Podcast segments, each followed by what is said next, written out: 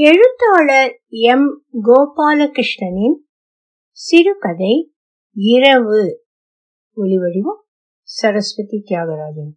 Boston படுக்கையில் நெருப்பள்ளி போட்டது போல திருமலையின் உடல் கொதித்தது. அவனால் படித்திருக்கவே முடியவில்லை. உடலின் ஒவ்வொரு அணுவும் பற்றி எரிந்தது. உடனடியாக ஏதாவது செய்தாக வேண்டும். உடலை முறுக்க எத்தனித்தான்? கைகளும் கால்களும் அவன் விருப்பத்திற்கு இணங்காத மெத்தனத்தோடு அப்படியே கிடந்தன. வலது கை எப்போதும் மார்பின் மீதுதான் கிழக்கும் அம்மா கிழவி அவனை படுக்க போடும் போது வலது கையை மார்பின் மீது கிடத்திய பிறகுதான் போர்வையை போர்த்தியிருந்தாள். இடது கை நீட்டிய வாக்கில் அப்படியே கிடந்தது. கால்கள் வெறும் மரக்கட்டைகளாய் இடுப்புக்கு கீழே ஒட்டி கொண்டு கிடக்கின்றன. அவனால் செய்ய முடிந்ததெல்லாம் கரகரப்பான குரலில் யாரையாவது கத்தி அழைப்பதோ தேவையை சொல்வதோதான் அம்மா கிழவி சித்திகளோடும் அத்தைகளோடும் எதிர்கூடத்தில் படுத்திருக்கிறாள். திருமலை என்று திண்ணையில் எப்போதும் அவனுடைய கட்டில் வீட்டுக்குள்ளே இருக்கும் கூடத்தின் ஒரு முனையில்தான் போடப்பட்டிருக்கும். அவனுக்கு வசதி என்பதை விட மற்றவர்களுக்கு தொந்தரவு இல்லாத இடம் அது.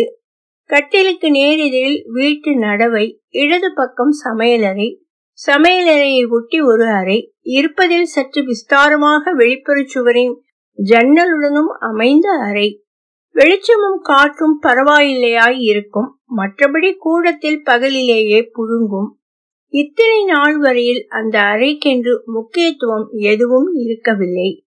இன்று அந்த அறையில்தான் கணேசனின் முதலிரவு ஏற்பாடு செய்யப்பட்டிருக்கிறது.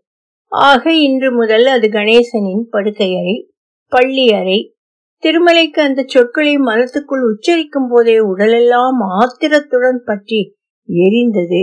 உயிரின் வலியை எல்லாம் திரட்டி கூறாக்கி குரல் எழுப்பினான். மோ! கரகரப்பான அவனது குரல் இரட்டை பெரும் பதற்றத்துடன் குலைத்தது. இந்த சத்தம் உள்ளறை வரைக்கும் போய் சேர்ந்திருக்குமா? என்று ஒரு கணம் சந்தேகம் யாரிடமிருந்தும் பதில் இல்லை. கூடத்திலும் அசைவேதும் தென்படவில்லை. எல்லோரும் கல்யாண வசதியில் தூங்குகிறார்கள். இவர்கள் தூங்கக்கூடும். ஆனால் கணேசன் நிச்சயம் தூங்கி இருக்க மாட்டான். அந்த இருட்டறையின் அம்சங்கள் இன்று அவன் உடலை தூங்க விடுமா என்ன? மீண்டும் மொத்த ஆத்திரத்தையும் கொதிப்பையும் ஒன்று திரட்டி கொண்டு வீரிட்டு கத்தினான்.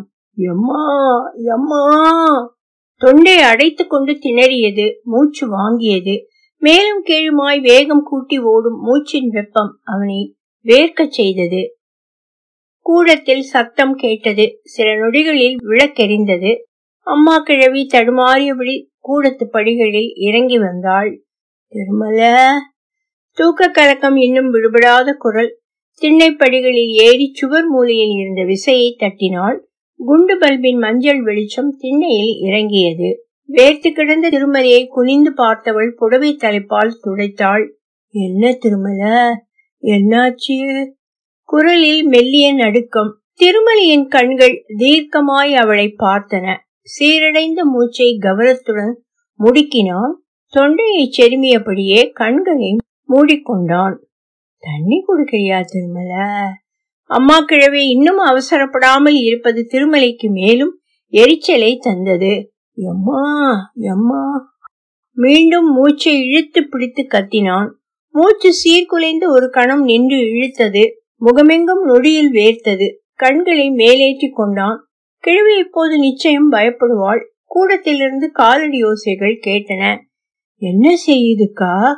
சித்தியின் குரல் அவசரமாக கேட்டது. இன்னும் வீட்டு கதவு திறக்காமல் இருப்பது திருமலையின் ஆத்திரத்தை கூடுதலாக்கியது. தெரியல. சும்மா நெஞ்சு இழுக்குது வேர்த்து இருக்குது நல்லா தானே இருந்தான். என்னதுன்னு புரியல.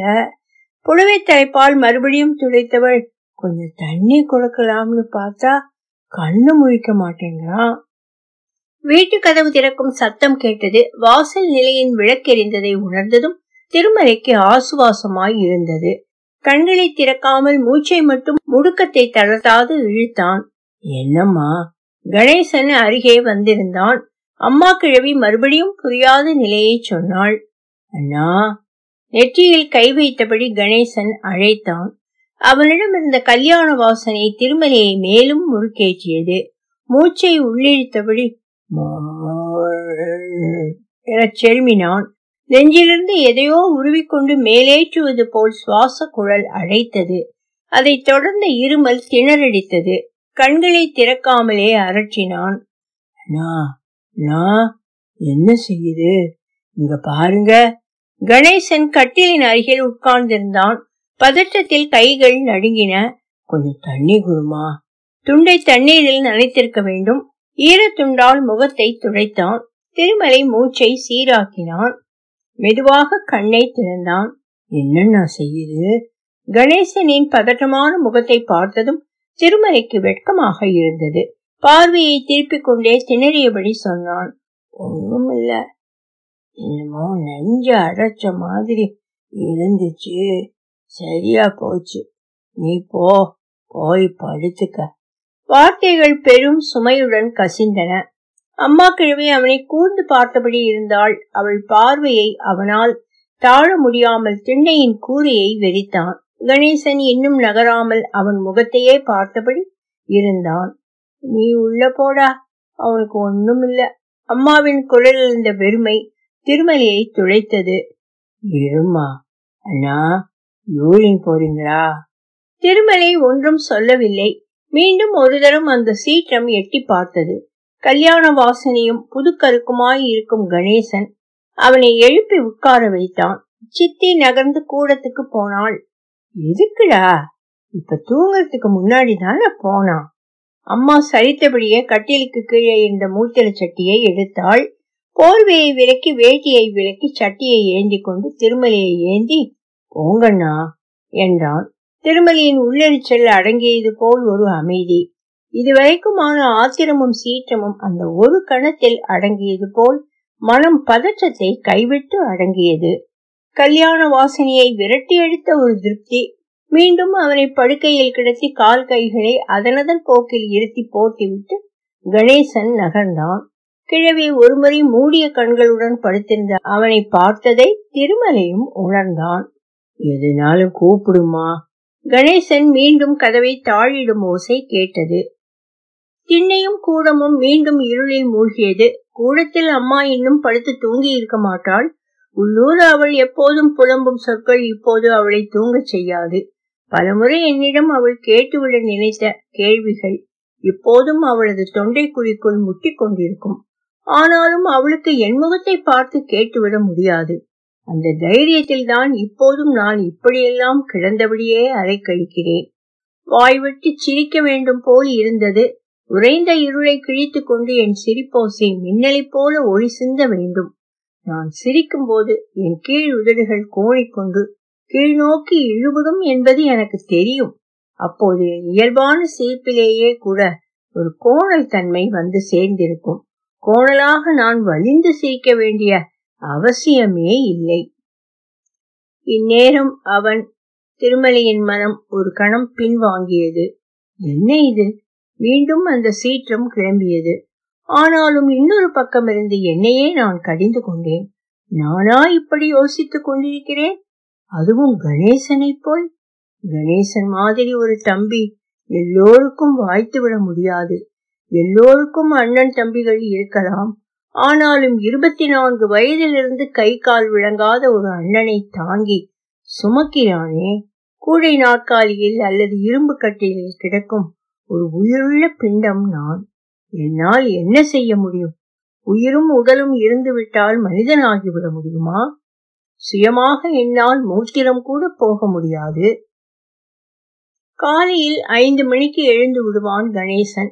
திருமலையின் தூக்கம் கால நேரம் அறியாதது. வந்தவுடன் நேராக படுக்கைக்கு தான் வருவான். போர்வையை விலக்கி என்னை நிமித்தி கால்கள் கட்டிலுக்கு கீழே தொங்கும்படி உட்கார வைத்து வேட்டியை விலக்கி கட்டிலுக்கு கீழ் இருக்கும் மண் சட்டியை எடுத்து மூத்திரம் பிடிப்பதுதான் முதல் வேலை. சட்டியை எடுத்து போய் கழுவி எடுத்து கக்கூசின் ஒரு மூலையில் கவிழ்த்து வைத்து விட்டு வருவான். தூங்குறியா? இல்ல சேர்ல உட்கார வைக்கட்டுமா? என கேட்பான். பெரும்பாலும் சேருக்கு வந்து விடுவான் திருமலை.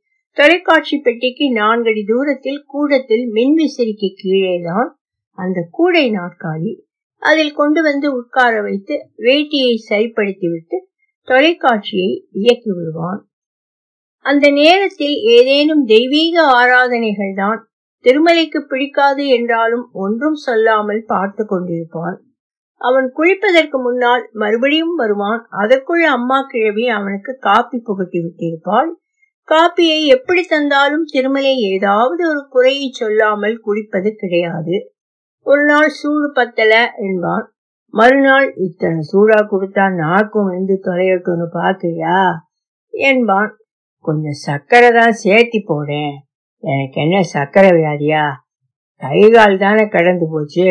என்பான் அதிசயமாய் ஒரு நாள் ஒன்றும் சொல்லாமல் குடித்து விட்டு கிழவியை பார்ப்பான். இன்னைக்கு மழை தாண்டா வரும். என கிழவி சொல்லும் போது அதான் அதுக்கு தான் ஒன்னும் சொல்லல என்று உதட்டு கோணலுடன் சிரிப்பான். இதுக்கு நீ ஏதாச்சும் சொல்லியிருந்தாலே தேவல என்பாள் கிழவி. அவனை இரண்டு கைகளில் ஏந்தி கொண்டு பாத்ரூமுக்கு வருவான் கணேசன். கக்கூசிற்குள் முன்போ டாய்லெட் மோடாவை போட்டு வைத்திருப்பான். உள்ளே வந்ததும் தோளில் அவனை சாய்த்து கொண்டு வேட்டியையும் நாடா போட்டு கட்டிய பட்டா வேட்டிய அண்டர்வேரையும் கழற்றி விட்டு மோடாவில் அமர்த்தி விட்டு காத்திருப்பான். போயாச்சு. என தலையை கவிழ்த்து கொண்டே இவன் சொன்னதும் கழுவி எடுத்து குளியல் அறைக்கு கொண்டு வந்து அங்கே உள்ள மர ஸ்டூலில் உட்கார வைத்ததும் கிழவி தண்ணீர் ஊற்ற இவன் தேய்த்து குளிப்பாட்டி விடுவான். கை காலை எல்லாம் நன்றாக நீவி குழந்தையை குளிப்பாட்டுவது போல குளிப்பாட்டுவான்.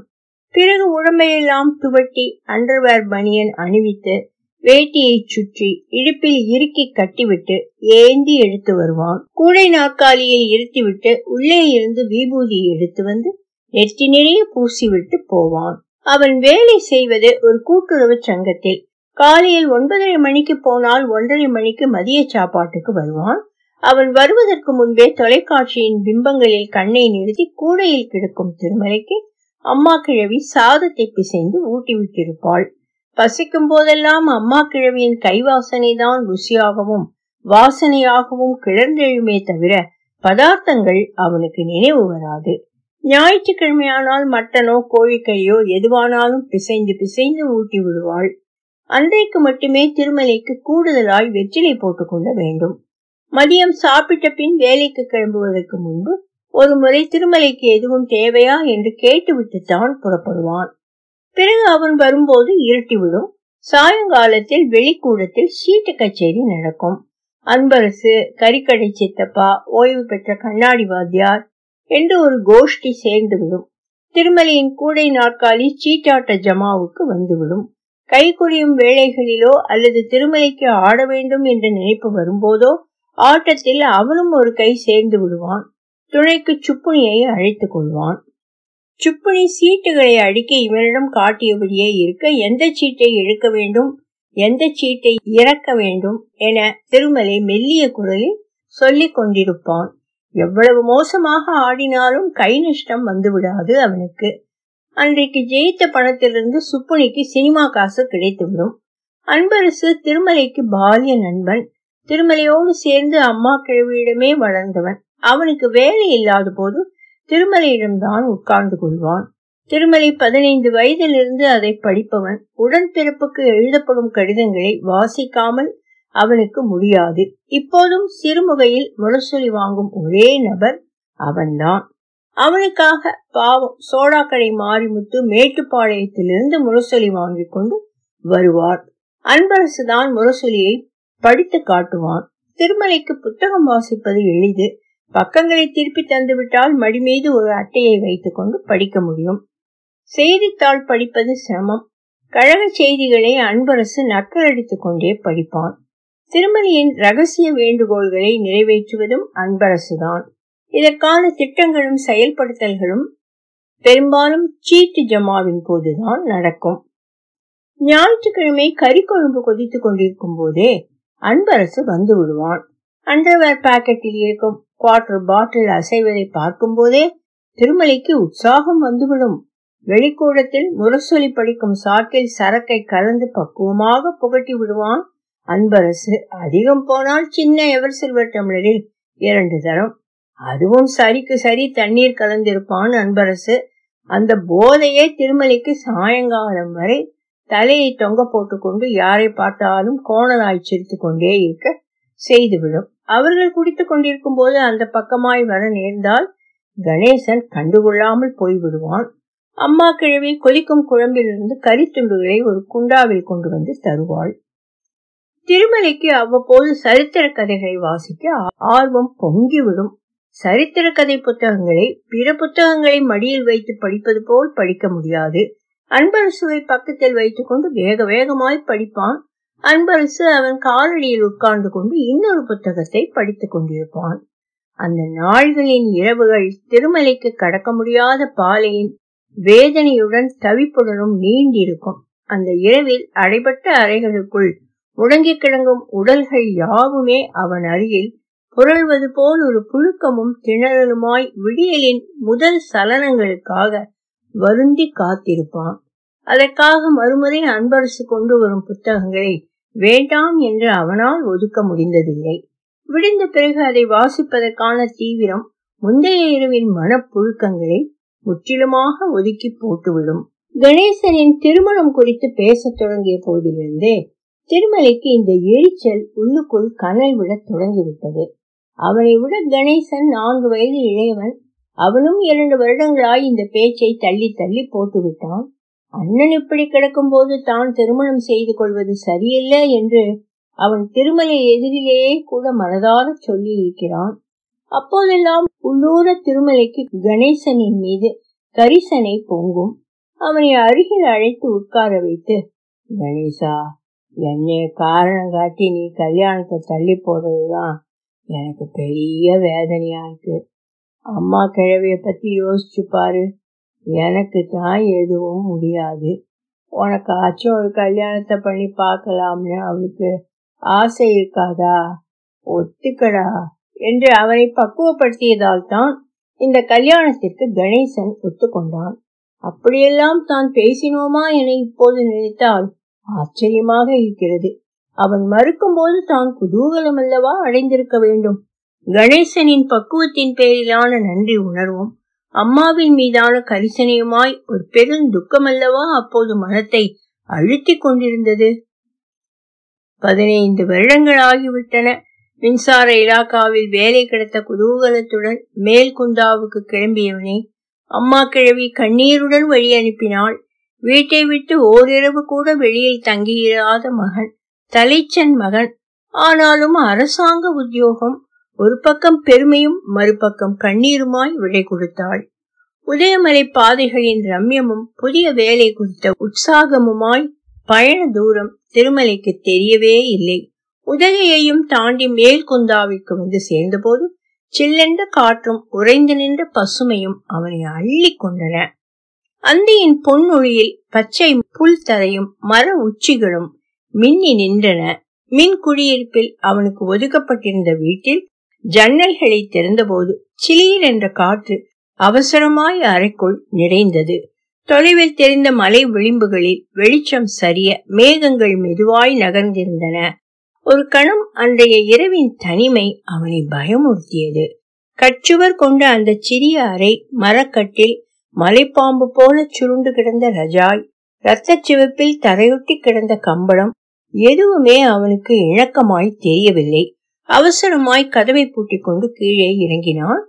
இருட்டத் தொடங்கி இருந்தது. குடியிருப்பு வளாகத்தின் மத்தியில் இருந்த சிறுவர் பூங்காவில் குல்லாவும் ஸ்வெட்டரும் அணிந்த சிறுவர்கள் விளையாடிக் கொண்டிருந்தார்கள். ஸ்வெட்டர் குல்லா கையுறை போன்ற குளிருடைகள் அவசியம் என வேலை நியமனத்துடன் வந்த கடிதத்தில் இருந்தது நினைவுக்கு வந்தது. சிறுமுகையில் அப்படியான உடைகளுக்கு அவசியம் இல்லை. உதகையில் இறங்கி வாங்கி இருக்க வேண்டும். தெரியாத இடத்துக்கு வெளிச்சத்திலேயே வந்துவிடும் முன்ஜாகிரதை உணர்வுடன் நேராக இங்கே வந்திருந்தான். காலையில் அலுவலகத்தில் விசாரித்துவிட்டு வாங்கிக் கொள்ளலாம் என தீர்மானித்தபடியே வளாகத்தின் சுற்றுப்பாதையில் மெல்ல நடந்தான். மாலை ஆறு அல்லது ஆறரை மணிதான் ஆகியிருக்க வேண்டும். ஆனாலும் பொழுதின் சுவடேதும் இல்லாது கனத்த இருட்டு பக்கத்தில் சாப்பிடுவதற்கு எதுவும் கிடைக்குமா?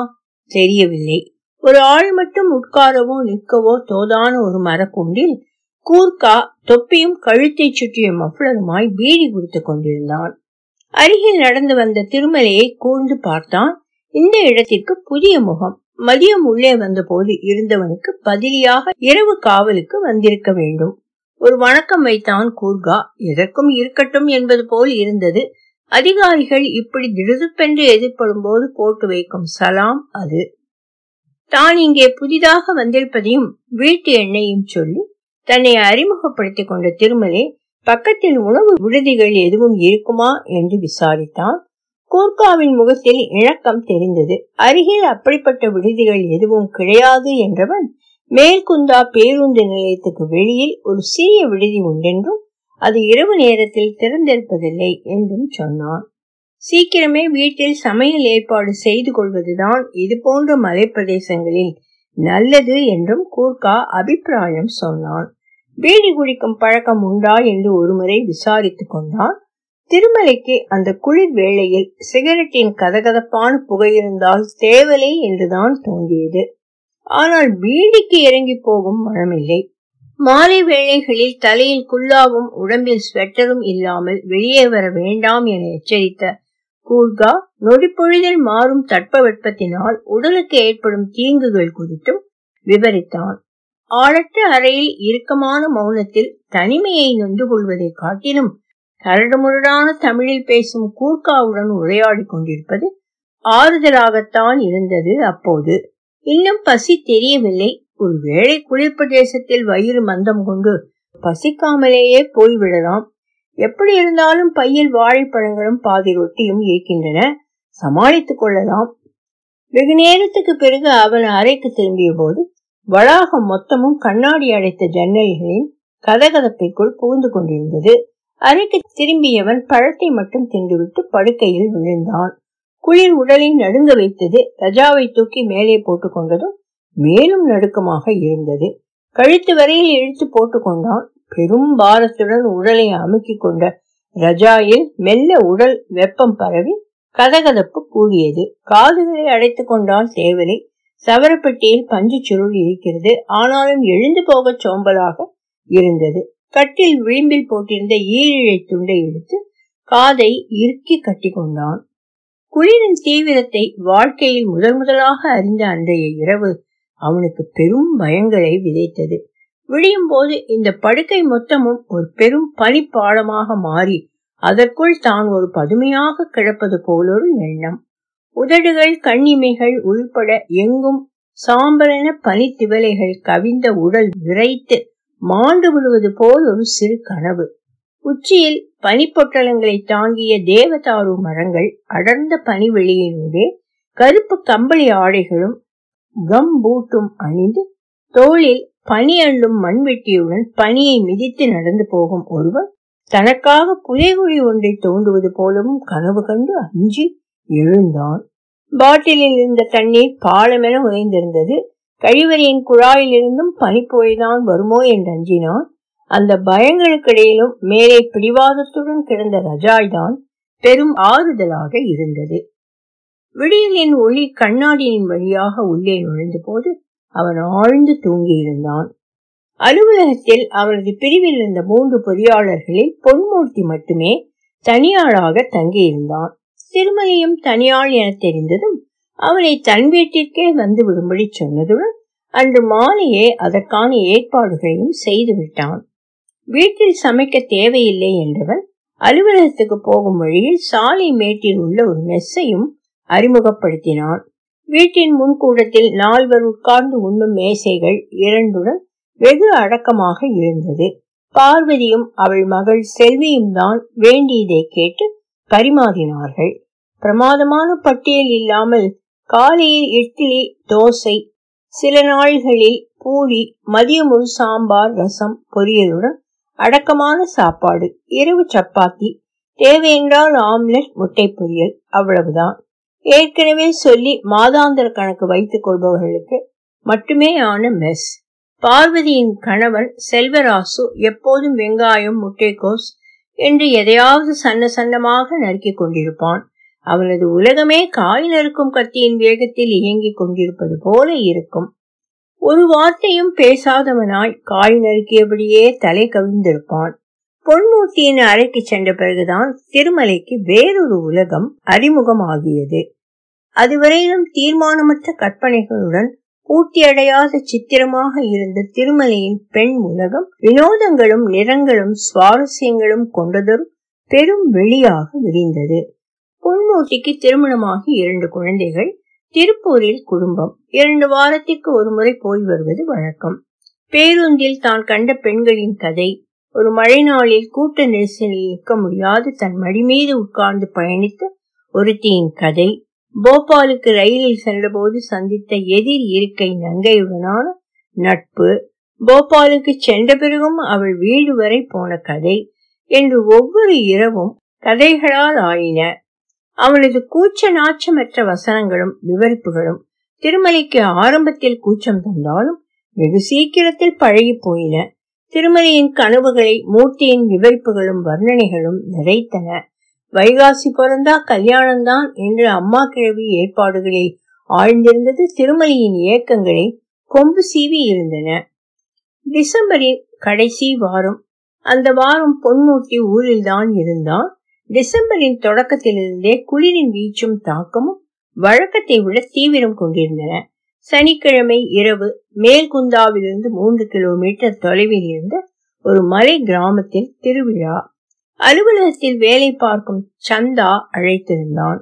மூர்த்தியுடனும் போயிருந்தான். மலைச்சரிவுகளுக்கு நடுவே சோலை காடுகை ஒட்டி அமைந்திருந்தது அந்த கிராமம். போதையும் போதையும் ஆட்டமுமாய் பந்தங்களின் ஒளியில் களைகட்டி இருந்தது. நரம்புகளை முறுக்கேற்ற வைக்கும் தோல் கருவிகளின் உருமல்கள் தாளங்கள். அதற்கேற்ப குலுங்கியும் வளைந்தும் ஈர்க்கும் சிரிப்புடன் மங்கிய ஒளியில் கரிய தோல் மினிக்க இசைந்தாடிய பெண்களின் உடல் அசைவுகள் திருமலையை திணறடித்தன. அசட்டுத்தனமான தித்திப்புடன் மணலை கரைத்தது போன்று நாக்கை நெருடும் துவர்ப்புடன் பரிமாறப்பட்ட பானத்தை அவனால் பருக முடியவில்லை. குளிர் தாங்க இந்த பானத்தை அவசியம் குடிக்க வேண்டும் என்று சந்தா சொன்னதை அவன் காதில் வாங்கிக் கொள்ளும் மனநிலையில் இல்லை. கூந்தலை அள்ளிச் செறிய கொண்டையில் கொத்தாக சிவந்த மலர் அவளது கண்கள் ஆட்டத்திற்கு நடுவில் இவனை தொட்டு தொட்டு மீண்டதை அவன் கண்டுகொண்டான். இருசூழ்ந்த காட்டில் பனி சிறு மழை போல் இறங்கி வந்தது. செறிந்த குளிர் உடலின் ஒவ்வொரு நரம்பிலும் இறங்கி இரத்த ஓட்டத்தை உறைய வைத்தது. மூர்த்தி பெண்களின் நடுவில் ஆடிக்கொண்டிருந்தான். அவன் கையில் இருந்த குவளை காலியாகும் தோறும் சந்தா பானத்தால் நினைத்து கொண்டே இருந்தான்.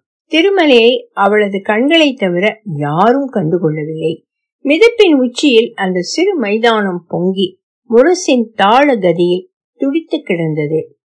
ஒரு பெண் உடலை அதுவரையிலும் கண்டுகொள்ளாத துடிப்பும் வேட்கையுமாய் தவித்திருந்த திருமலையின் உடலின் குளிரில் விஷம் கூடிக்கொண்டே இருந்தது. அணிந்திருந்த குளிர் உறுப்புகள் எதுவும் அந்த இரவின் தீவிரத்துக்கு முன்னால் செல்லுபடியாகவில்லை. உடலின் ஒவ்வொரு நரம்பும் மின்னலை சூழ் கொண்டது போல் நெளிந்தாடி கொண்டிருந்த அவளை நெருங்கி அணைத்துக் கொண்டால் போதுமென இருந்தது. குளிரின் துடிப்பும் காமத்தின் உண்மத்தமும் அவன் உடலை நடுங்கடித்தன. முகமறியா ஒரு பயமோ தயக்கமோ அவனை கவ்வி இருந்த அந்த ஒரு கணத்தில் மார்பில் ஒரு மின்னல் வெட்டு பளீர் என்று ஒரே ஒரு கணம் அரைந்து மறைந்தது. திருமலை தன்னிலை எழுந்து மண்ணில் சரிந்தான். அவள் ஓடி வந்து அவனை தாங்குவதை உணரும் தருணத்தில் எங்கும் இரு சூழ்ந்தது. மூன்றாம் நாள் மாலையில் தான் கண் விழித்தான். அருகில் யாரும் இருக்கவில்லை. நீலத்திரைகள் நாலா பக்கமும் அசைந்திருக்க தனது உடல் தனக்கே சம்பந்தப்பட்டது போல கட்டிலில் கிடந்ததை கண்டான். இரண்டு கைகளிலும் செருகப்பட்டிருந்த குழாய் வழியாக திரவங்கள் சொட்டி இறங்கின. மார்பிலும் தலையிலுமாய் ஒட்டப்பட்டிருந்த குழாய்கள் அனைத்தும் எங்கோ இழைந்து எங்கோ பின்னியபடி ஓடின. மார்பில் அந்த வலியின் மிகச் சொற்பமான மிச்சம். பச்சை நிற துணியால் வாயை மூடி கட்டி கொண்டிருந்த ஒரு நர்ஸ் அவசரமாய் வந்தாள். அவன் கண் ரப்பைகளை நீக்கி உற்று பார்த்தாள். நாடி துடிப்பை சரி பார்த்தாள். அவனது கட்டில் விளிம்பில் இருந்த அட்டையில் எதையோ அவசரமாய் எழுதினாள். திருமலைக்கு அவளிடம் என்னென்னவோ கேட்க வேண்டும் போல் இருந்தது. எதையுமே கேட்க வேண்டாம் போலவும் இருந்தது. கண்களை மூடிக்கொண்டான். ஒன்றரை மாதத்திற்கு பிறகு அவனை வீட்டிற்கு அழைத்து வந்தபோது அவன் உடல் அவன் வசம் இருக்கவில்லை. உச்சபட்சமான குளிரோ அல்லது தீவிரமான மாரடைப்போ அல்லது ஏதோ ஒன்று அவனது உடல் இயக்க நரம்புகளை செயலிழக்க செய்திருந்தன. மருத்துவத்தின் அற்புதங்களால் அவனது நரம்பு மண்டலத்தை புனரமைத்து தர முடியவில்லை. கூடத்தில் கடிகாரம் ஒரு முறை அடித்து நின்றது. மணி ஒன்றாகி விட்டதா அல்லது ஒன்றரையா? இந்த மணியோசையை யாரும் கேட்டிருப்பார்களா? எத்தனை நாள் இரவு இப்படி கடிகாரத்தின் முள் அசைவுகளை கணித்து கிடந்திருக்கிறேன் நான். இப்போது அத்தனை பேரும் அசதியில் தூங்கி கிடக்கிறார்கள். இன்னும் இரண்டு பேருக்கு இந்த மணிச்சத்தம் கேட்டிருக்கும் அல்லது கேட்க முடியாத ஒரு தொலைவில் அவர்கள் கிடக்கவும் கூடும். கூடி கிடந்தால் சத்தம் கேட்காமல் இருக்குமா? பார்த்து விடலாம் என்று அவன் மனம் முறுக்கேறியது. ஆவேசத்துடன் தொண்டையிலிருந்து குரல் எழுப்பினான். இம்முறை விலங்கின் ஒருமலை போல் சீறிக்கொண்டு வெடித்தது. மூச்சு முட்டியது. மார்பில் பெருத்த வலி. கண்களை இறுக மூடிக்கொண்டான். என்ன திருமல? கூடத்தில் அம்மா கிழவியின் பதற்றமான குரல். ஒரு நொடிதான். அதன்பின் அவளது கூறிய கண்கள் மட்டும் அவனை துளைத்து நின்றன. உள்ளிருந்து கதவின் தாழ்பால் திறக்கும் ஓசை திருமலை முகத்தை இயல்பாக வைத்துக் கொள்ள முயன்றான். இருக்கட்டும் என்று மீண்டும் ஒரு முறை இருமினான் கணேசா நீ போ நான் பாத்துக்கிறேன் அம்மா கிழவி எழுந்து வந்து விட்டாள். அதற்குள் கணேசன் திண்ணை விளக்கை போட்டுக்கொண்டு அருகில் வந்திருந்தான். அவன் கைகள் திருமலையின் நெற்றியை தொட்டது. என்ன செய்தே இங்க பாருங்க. மெதுவாக அவன் மார்பை நீவி கொடுத்தான். திருமலை தலையை ஆவேசமாக அசைத்தபடியே நெஞ்சில் கை வைத்து துடிப்பவன் போல் அசைந்தான். கட்டிலின் விளிம்பில் உட்கார்ந்த கணேசன் நெஞ்சு வலிக்குதா? இருங்க என்று அவன் மார்பை நீவி கொடுத்தான். அம்மா கிழவி மீண்டும் கணேசனிடம் ஒண்ணுமில்ல கணேசா ஏதாச்சும் நெஞ்செரிச்சலா இருக்கும். சரியா போயிரும். நீ உள்ள போப்பா சொன்னாள். சாயங்காலம் எல்லாம் நல்லா தானே இருந்தான். சாப்பிட்டது ஏதாச்சும் ஒத்துக்கலையா? கணேசன் இன்னும் மார்பை நீவியபடியே தான் இருந்தான். அவன் தொடுகையின் வலி திருமலைக்கு பெரும் அவஸ்தையாயிருந்தது. தினம் தினம் நூறு முறை தொட்டிருக்கிறான். ஆனால் இன்று அவனது தொடுகையை திருமலையால் தாங்கிக் கொள்ள முடியவில்லை. ஏதோ ஒரு விலகல் வாஞ்சையின்மையை உணர முடிந்தது. இதற்குள் அவளை தொட வாய்த்ததோ இல்லை? என் கதையை துயரம் பொங்க சொல்லிக் கொண்டிருந்தானோ? திருமலைக்கு அந்த நேரத்திலும் உள்ளூர சிரிப்பு பொங்கியது. ஒருவேளை அப்படி இருந்தால் கதையை கேட்டுக்கொண்டிருந்த அவளுக்கு எப்படி இருந்திருக்கும்? அப்படி ஒரு அசந்தர்ப்பத்தில் களையிழந்த அந்த அறையை பற்றிய கற்பனை திருமலைக்கு பிடித்திருந்தது. கணேசனின் கை விலகியது. எதுக்கும் காலையில டாக்டரை வர சொல்லி பாத்துடலாம். கொஞ்சம் சூடா டீ வச்சு தரலாமா? அதெல்லாம் வேண்டாம்டா. சரியா போகும். சாதாரண கவன்தான். காலையில கசாயம் போட்டு கொடுக்கலாம். இப்ப போய் தூங்கு போ. காலையில ஊருக்கு போகணும்ல. அம்மா அவனை உள்ளே அனுப்புவதிலேயே குறியாயிருந்தாள் இப்படி லயம் கலைந்த பின்னும் உடல் கொந்தளித்திருக்குமா என்ன? அந்த குளிர் இரவில் ஒளியும் இருளும் கலந்தாடிய வெளியில் முரசின் தாள அதிர்வில் துடித்தாடிய அவளது கருத்த மேனியின் அசைவுகள் இந்த உடலை முறுக்கேற்றி துடிக்கச் செய்திருக்கின்றன. இந்த இரவை நினைத்து நினைத்து உள்ளே அதிரும் வேட்கையும் அதற்கு சற்றும் இசையாத உடலுமாய் எத்தனை இரவுகள் இந்த கட்டிலில் கிடந்து வெந்திருக்கிறேன் இரவின் அத்துவான வெளியில் ஆடும் அவளது உடலை காற்றில் புணர்ந்து வெடிக்கும் என் ஸ்கலிதங்களை யார் சூழ்கொள்வார் உடலற்ற காமத்தில் ஊமை வலி உனக்கு தெரிய நியாயமில்லை அம்மா. இந்த நொடியில் நான் செத்திருந்தாலும் பரவாயில்லை என்று நீ சபிப்பது எனக்கு தெரியும். நானும் பல ராத்திரிகளில் அப்படியேதான் வந்து கிடந்திருக்கிறேன். இப்படி உனக்கே பாரமாய் போய்விட்ட உடம்பை வைத்துக்கொண்டு உயிர் வாழ்ந்து நான் என்ன சாதிக்கப் போகிறேன்? கணேசனிடமிருந்து பதில் இல்லை. ஒரு நாளும் முகம் கோணியதில்லை. அவன் எத்தனை வேலை இருந்தாலும் அசௌகரியங்கள் இருந்தாலும் அவனை பராமரிப்பதில் சிடிச்செடுத்ததே இல்லை. அம்மா கிழவிக்கு தள்ளாமையும் தாழாமையும் சேர்ந்து புலம்பச் செய்யும். ஆனால் கணேசனிடம் சிறு முணுமுணுப்பும் வந்ததில்லை. ஆனால் இன்று அவனுக்குள்ளும் அந்த எரிச்சலின் சிடுச்சிடுப்பின் சிறு விதை முளைத்திருக்க கூடும். இன்றைக்கு இல்லை என்றாலும் உள்ளே இருக்கும் அவளை நெருங்க தொடங்கிய பிறகு என் இருப்பும் வாழாமையும் அவனுக்கு பெரும் நெருக்கடியை தரவே செய்யும். இந்த இரவின் என் அசௌகரியங்களை அவன் புரிந்து கொள்ளும் தருணத்தில் அது கழிவிறக்கமாகவோ மூர்க்கமாகவோ எப்படியும் போகலாம். இருவரும் பேசாமல் இருப்பதை வெகுநேரம் பொறுத்து கொள்ள முடியாமல் மெதுவாக கண்களை திறந்தான். கணேசன் திண்ணையில் உட்கார்ந்து நட்சத்திரங்கள் சிதறிய வானத்தை பார்த்திருந்தான். அம்மா கிழவி இவன் கண் திறப்பதற்காக காத்திருந்தவள் போல அருகில் வந்தாள். கண்கள் அவனை ஊடுருவின காதலியில் குனிந்து கிசுகிசித்தாள். ஏண்டா திருமலை இப்படி பண்ற? நீ செய்யறது உனக்கே நல்லா இருக்கா? பாவம்டா. திருமலைய அவளை முறைத்தான் பாவந்தானம்மா எதையாச்சும் அரைச்சு ஊத்திரு பாவம் தீந்துரும். உதடுகள் கோண அவன் சொன்னதும் கிழவி அழத் தொடங்கினாள். இருவரும் என்ன பேசிக் கொண்டார்கள் என்று புரியாத கணேசன் அவசரமாய் எழுந்து அருகில் வந்தான். என்னம்மா என்னாச்சு? ஏன்னா என்ன பண்ணுது ரொம்ப முடியலையா? திருமலை வெறுமனே தலையாட்டினான். கண்களில் அவனை அறியாமல் கண்ணீர் வழிந்தது. இருவரும் அழுவதை பார்த்ததும் கணேசன் எழுந்து அருகில் வந்தான். முகம் இறுகி இருந்தது. அந்த இறுக்கம் அம்மா கிழவிக்கு பதற்றத்தை ஏற்படுத்தியது. அவசரமாய் கண்களை துடைத்துக் கொண்டு திருமலியின் முகத்தையும் புடவை தலைப்பால் துடைத்து விட்டாள். நான் சொன்னேனே இந்த கல்யாண காட்சி எல்லாம் வேண்டான்னு சொன்னேன். கேட்டியா நீ? வறண்ட குரலில் மெதுவாக சொன்னான். திருமலையின் மனம் நடுங்கி துடித்தது. குமரினான் கணேசனை கட்டிக்கொள்ள வேண்டும் போல் இருந்தது. நெஞ்சு விம்ம உதடுகள் துடிக்க அழத் தொடங்கினான் அம்மா கிழவி மெல்ல திரும்பினாள். கண்ணீரை புறங்கையால் துடைத்தபடியே கணேசனை திரும்பி பார்த்தாள். விளக்குழியின் நிழல் சரிந்த அவன் முகத்தை சரியாக பார்க்க முடியவில்லை.